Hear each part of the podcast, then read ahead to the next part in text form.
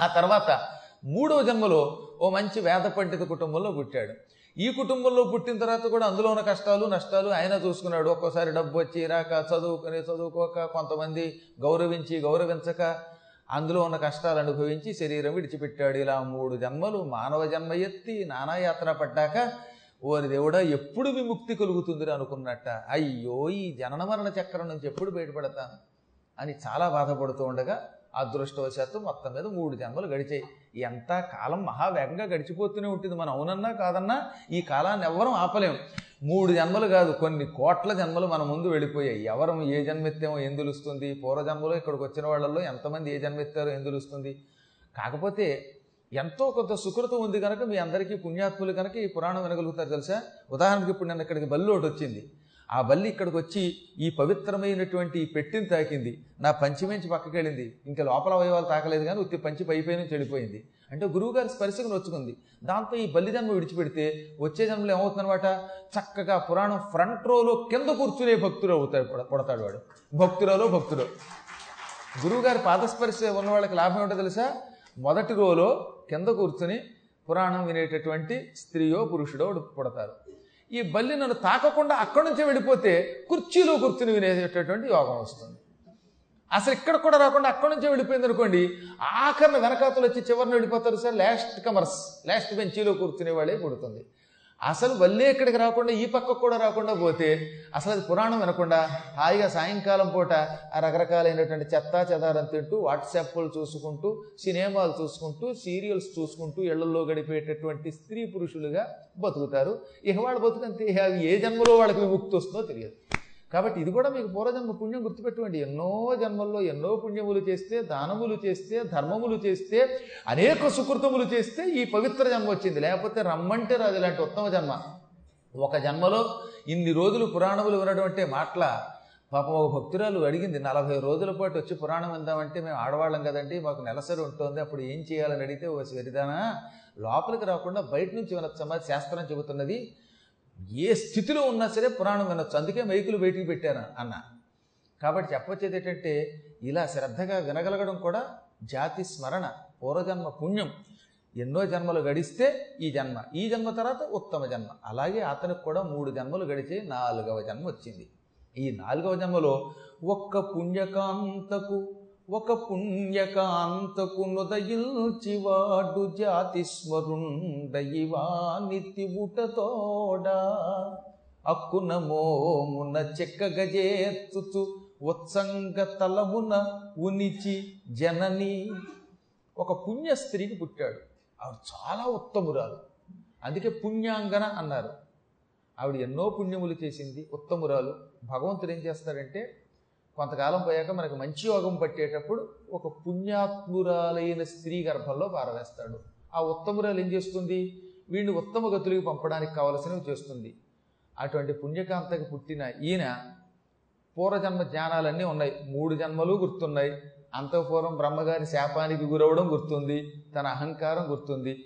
అందుకే పుట్టి పుట్టగానే ఏడవకుండా మౌనంగా ఉన్నాడు వాళ్ళమ్మ తొడ మీద కూర్చోబెట్టుకుని ఏది పుట్టినటువంటి ఒక రెండు మూడు రోజులకి తొడ మీద కూర్చోబెట్టుకుని నా బాబే నా బాబే అనడం మొదలెట్టింది. ఆయన నవ్వాడు. తెల్లబోయింది ఈవిడ. ఇంత పకపకా నవ్వుతున్నాడు ఏమిట్రా వీడు అనుకుని ఎవరో నాయన ఇలా నవ్వుతున్నావు నిజంగా నవ్వుతున్నావా? నేను ఏదైనా దయ్యం పట్టిందా అంటే నన్ను దయ్యం పట్టలే దేవుడు పెట్టాడమ్మా అన్నట్టు వాడు. ఓరి నాయనో మూడో రోజు కుర్రాడేమిటి దయ్యమా అంటే దేవుడు పెట్టాడు అంటున్నాడు అనుకుని అనుడు ఓ తల్లి ఇది ఏమి అన్నది. అప్పుడు ఆయన చెప్పుకొచ్చాడమ్మా నేను బ్రహ్మపుత్రుణ్ణి. కాలం కర్మయోగం నన్ను భూలోకానికి గింటే నేను చేసిన ఒకానొక పొరపాటుతో బ్రహ్మ శాపములకు గురై ఈ భూలోకంలో పుట్టాను. నేను ఇప్పుడు ఎందుకు నవ్వానో తెలిసిన? అసలు నువ్వు నేను నీకు దక్కను. దక్కని వాడిని నన్ను దగ్గరికి తీసుకుని నా కుమారా నా కుమారా అంటున్నావు. అందుకే నవ్వుతున్నాను. ఇప్పుడు నీకు రహస్యం చెబుతాను నేను. ఈ భూమండలంలో జాతహారిణి అనే పేరుతో ఒక శక్తి ఉన్నది. ఆ శక్తి ఒకానొకప్పుడు మృత్యుదేవత ముఖం నుంచి పుట్టింది. మృత్యుదేవత ఒకప్పుడు ఏడ్చింది. ఏడ్చినప్పుడు జాతహారిణి అని పేరు కలిగిన ఒక శక్తి పుట్టుకొచ్చింది. ఇక్కడే మీకు ఒక విషయం చెప్పాలి. పూర్వం ఒకప్పుడు ఇలా సృష్టి కాలంలో ఆరంభ కాలంలో మృత్యువు లేదు. అందరూ జనం పుట్టడం పుట్టడం పుట్టడమే కానీ ఎవరికీ చావు లేదు. జనాలు బాగా పెరిగిపోతున్నారు వీళ్ళకి చావు లేదు. దాంతో భూమండలం అంతా కిటకిటలాడిపోయింది. ఒక చోట ఒకడు ఉండవలసిన చోట వంద మంది ఉండ మొదలెట్టారట. ఇలాంటి హాల్లో పదివేల మంది పడుకోవలసి వచ్చేది. ఒకళ్ళ మీద ఒకడు కూర్చోవలసి వచ్చేది. తిండికి కటకట అయ్యింది. చావు లేకపోవడంతో చచ్చే చావు అయ్యింది. దాంతో అందరూ కలిసి బ్రహ్మ దగ్గరికి వెళ్ళారు. బ్రహ్మ దగ్గరికి వెళ్ళి బ్రహ్మదేవ నువ్వు సృష్టి చేస్తున్నావు ఈ జనాలు మళ్ళీ సృష్టి చేస్తున్నారు జనం పెరిగిపోతున్నారు జంతువులు పెరిగిపోతున్నాయి మనుషులకు మృత్యువు లేదు. ఇలా అయితే ఈ భూమండలంలో తిండికి కరువు వస్తుంది స్థలం కరువు వస్తుంది. ఎలా? మమ్మల్ని అందరినీ రక్షించమంటే అప్పుడు బ్రహ్మదేవుడు శివుడి దగ్గర మొరపెట్టాడు. శివుడు ఒక్కసారిగా హుమ్ అన్నాడు. అండంతో ఆయన కంటి నుంచి ఒక అగ్రిజ్వాలు వచ్చి ఈ జనాలందరినీ కాల్చి బూడి చేయడం మొదలెట్టింది. అప్పుడు బ్రహ్మన్నాడు ఒక్కసారి వీళ్ళందరినీ చంపేయడం ధర్మం కాదు. దయతో వీళ్ళందరికీ పుట్టుక పెరగడం క్రమంగా మరణం ఇలాంటివి ఇచ్చామనుకో ఎవరికీ బాధ ఉండదు. ఈ పుట్టడం పెరగడం చావడం పునర్జన్మ ఇలాంటివి పెట్టు ఒక క్రమం పెట్టు అనగానే అప్పుడు ఆయన బ్రహ్మకేసి చూశాట. బ్రహ్మదేవుడు ఇలా కనుబొమలు ముడేశాడు. అప్పుడు భయంకరంగా ఉన్న బ్రహ్మదేవుడి యొక్క ముఖం నుంచి ఒక రాక్షసాకారంతో నల్లగా ఉన్న స్త్రీ పుట్టింది. అదే మృత్యుదేవత భీకరాకారిణి. ఆవిడ పుట్టి తండ్రి నా కర్తవ్యం ఏమిటి అనగా ఈ రోజు నుంచి నువ్వు ఒక పని చెయ్యాలి. నేను ప్రజల్ని పుట్టించగానే వాళ్ళ నుదుట వాళ్ళ ఆయువెంతో ఎంతో రాస్తాను.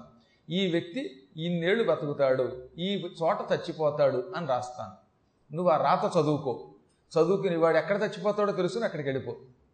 ఈ విధంగా వాళ్ళ ప్రాణాలు తీసేయి. ప్రజల ప్రాణాలు నా రాతను అనుసరించి తీయమనగానే మృత్యుదేవత గొల్లును గోలబెట్టి బ్రహ్మదేవ ఇదేమన్యాయం అందరికీ మంచి మంచి ఉద్యోగాలు ఇచ్చావా? ఇంద్రుడికేమో స్వర్గ సింహాసనం ఇచ్చావా? అప్సరసలకి నాట్యం పెట్టావా? పద్మాగర్ గారికి దర్జాగా పురాణాలు చెప్పేది ఇచ్చావా? వీళ్ళకి వెండం పెట్టావా? ఇంకోటికి తిండం పెట్టావా? నా ఒక్కదానికి పలికిమాలిన ఉద్యోగం ఇచ్చావా? ఏది పుట్టిన వాళ్ళందరినీ నేను చంపాలా? చంపితే అది ఎంత పాపం? ఒక ఆవిడని చంపితే ఆ భర్త ఎంత ఏడుస్తాడు? పిల్లలు ఎంత ఏడుస్తారు? లేక మొగుడిని చంపితే భార్య ఎంత ఏడుస్తుంది? ఆ పిల్లలు ఎంత ఏడుస్తారు? భార్యాభర్తలు ఇద్దరిని దూరం చేసేస్తే అది ఎంత పాపం? తల్లిని కోల్పోయినటువంటి పిల్లలు పిల్లల్ని కోల్పోయిన తల్లి భర్తను కోల్పోయిన భార్య భార్యను కోల్పోయిన భర్త ఇలా అందరూ నిరంతరం ఏడుస్తూ ఏడుస్తూ ఈ దిక్కుమాలిన మృత్యువు కాను నన్ను శాపనార్థాలు పెట్టరా? ఇంతమంది చెవాట్లు తినే ఉద్యోగం నాకొద్దు బాబాయ్. అట్లు తినే ఉద్యోగం నీకు చెవాట్లు తినే ఉద్యోగం నాక? నాకొద్దు. నేను చేయనండి.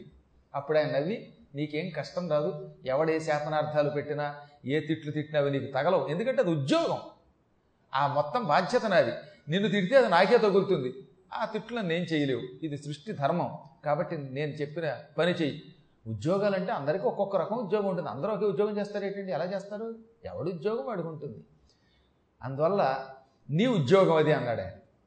నేను చేయలేను అని పారిపోయింది. ఆయన బతిమాలాడు. బతిమాలితే అలాగే చేస్తానని రహస్యంగా ఇది తెలియకుండా దండకారణ్యంలో దక్కుని తపస్సు చేయడం మొదలెట్టింది. దాంతో జనం పెరిగిపోవడమే మొదలుపెట్టారు. అప్పుడు బ్రహ్మదేవుడి ఈ మృత్యుదేవత ఎక్కడుందా అని కనిపెట్టి ఓహో దండకారణ్యంలో ఒక దండ రహస్యంగా తపస్సు చేస్తున్నావా అని దగ్గరికి వెళ్ళి ఓ కూతురా మృత్యుదేవత నేను చెప్పిన పని చేయకుండా ఇక్కడ తపస్సు చేయటం వల్ల ఉపయోగం లేదు. తండ్రి చెప్పిన పని చేస్తేనే నీకు లాభం అన్నాడు. అప్పుడు ఆ మృత్యుదేవత ఈ పాపప్పుని చేయలేను బాబోయ్ ఏడ్చింది. ఏడుస్తూ ఉంటే ఆవిడ కంటి నుంచి కన్నీళ్ళు వచ్చాయి. వెంటనే బ్రహ్మగారు రెండు చేతులతో కన్నీళ్ళలో పట్టుకుని ఆ తర్వాత కన్నీళ్ళు నేల మీద జల్లాడు. జల్లగానే అందులోంచి కొన్ని శక్తులు పుట్టుకొచ్చాయి. అప్పుడు అన్నాడు బ్రహ్మ ఓ మృత్యుదేవత నీ కళ్ళలో నుంచి వచ్చిన ఈ కన్నీళ్ళు నేల మీద జల్లాను. ఈ కన్నీళ్ళ నుంచి కొన్ని శక్తులు పుట్టాయి. రేపటి నుంచి ఆ శక్తులే ప్రాణాలు తీస్తాయి. నువ్వు నిమిత్త మాతృరాలువే ప్రాణం తీయి. వాటికి నిమిత్తములని పేరు. అనగా నాకేం అర్థం కాలేదండి అది. అయితే చెబుతున్నావు ఇప్పుడు నీ కన్నీళ్ళ నుంచి పుట్టిన ఈ జీవులను చూసావా? వీటికి నేను నిమిత్తములని పేరు పెట్టాను. ఇవేం చేస్తాయన్నమాట? నేను ఎవడైనా పుట్టినప్పుడు వాడి నుదుట ఒక రాత రాయగానే ఆ రాతను అనుసరించి వాడిని పట్టుకుంటాయి. ఒక వ్యక్తికి ఈరోజు ఫలానా సందు దగ్గర లారీ కింద పడి చచ్చిపోవాలని రాస్తాను. అప్పుడు వాడి ఇంట్లో ఉండగా ఏమనిపిస్తుందిట? ఎవడో వాడు ఫోన్ చేస్తాడు. ఒరే నేను ఫలానా అరండల్పేటలో ఉన్నాను అక్కడికి రారా అన్నట్ట. వీడింట్లో హాయిగా పడుకున్నవాడి కుర్రాన్ని. స్నేహితుడు ఫోన్ చేయగానే పరిగెత్తుకుంటూ వెడతాడు అరండలపేటల అక్కడికి వెళ్ళగానే లారీ వచ్చి వాడు గుర్తేస్తుంది అప్పుడు వాడు ప్రాణం తీసేయి. జనం ఏమంటారనమాట ఆ ఫోన్ రాకుండా ఉంటే బాగుండు ఆ దరిద్రుడు ఆ స్నేహితుడు ఫోన్ చేశాడు ఫోన్ రాకుండా ఇంట్లో పడి ఉంటే బతికేవాడు అని ఆ ఫోన్ని ఆ లారీని తిడతారు. అవి నిమిత్తములు అంటే నీ కన్నీళ్ళ నుంచి పుట్టినవి ఇలా లారీ రూపంలోనో ఫోన్ రూపంలోనో మిత్రుడి రూపంలోనో ఈ చచ్చేవాడిని దగ్గరికి లాగుతాయి. అప్పుడు నువ్వు వాడిని చంపేసి ప్రాణం పట్టువో ఒక్కడు కూడా మృత్యుదేవతను తిట్టడప్పుడు. ఈ నిమిత్తములనే తిడతారు మీరు ఎక్కడ చూడండి? అయ్యో వాడికి హార్ట్ అటాక్ వచ్చిందండి. సమయానికి ఆసుపత్రి తీసుంటే బతికేవాడు అని అంటారు. తీయరు. అదే నిమిత్తం అంటే సమయానికి తీయకుండా ఉండడమే వీడి ప్రాణం తీసే మృత్యువు కన్నీళ్ళ నుంచి పుట్టిన నిమిత్తం. ఒక్కోసారి వాడు పైనుంచి కిందకి డామ్మని మేడ నుంచి పడతాడు. ఆ మేడ మీద వాకింగ్కి వెళ్ళాడండి. వాకింగ్ టైంలో ఫోన్లో మాట్లాడాడండి. దిక్కుమాల ఫోన్ వాడి ప్రాణం తీసిందని అంటారు. ఫోన్ కాదు తీసింది. ఆ మృత్యుదేవత యొక్క కన్నీటి నుంచి పుట్టిన నిమిత్తం అన్నమాట. కాబట్టి నిమిత్తములు ప్రాణములు తెస్తాయి వాటినే అందరూ తిడతారు ప్రాణం తీసిన మృత్యువైన నిన్ను పట్టించుకోరు. ఈ రోజు నుంచి ఈ నిమిత్తములు ప్రజలు పట్టుకుంటాయి. ఇవి సమయం కోసం ఎదురు చూస్తాయి. వాడికి ఎక్కడ చావు ఉందో ఏ కారణంతో చావాలో అవన్నీ ఇవి చూసుకుంటాయి. కాబట్టి నీకు ఇంకేం భయం లేదు. ప్రజలు నేను తిట్టరు అనగా మృత్యుదేవత అప్పటి నుంచి ఈ నిమిత్తములను ముందు పంపి తర్వాత ప్రాణం తీయడం మొదలెట్టింది. ఇప్పుడు అర్థమైంది కదా మీకు?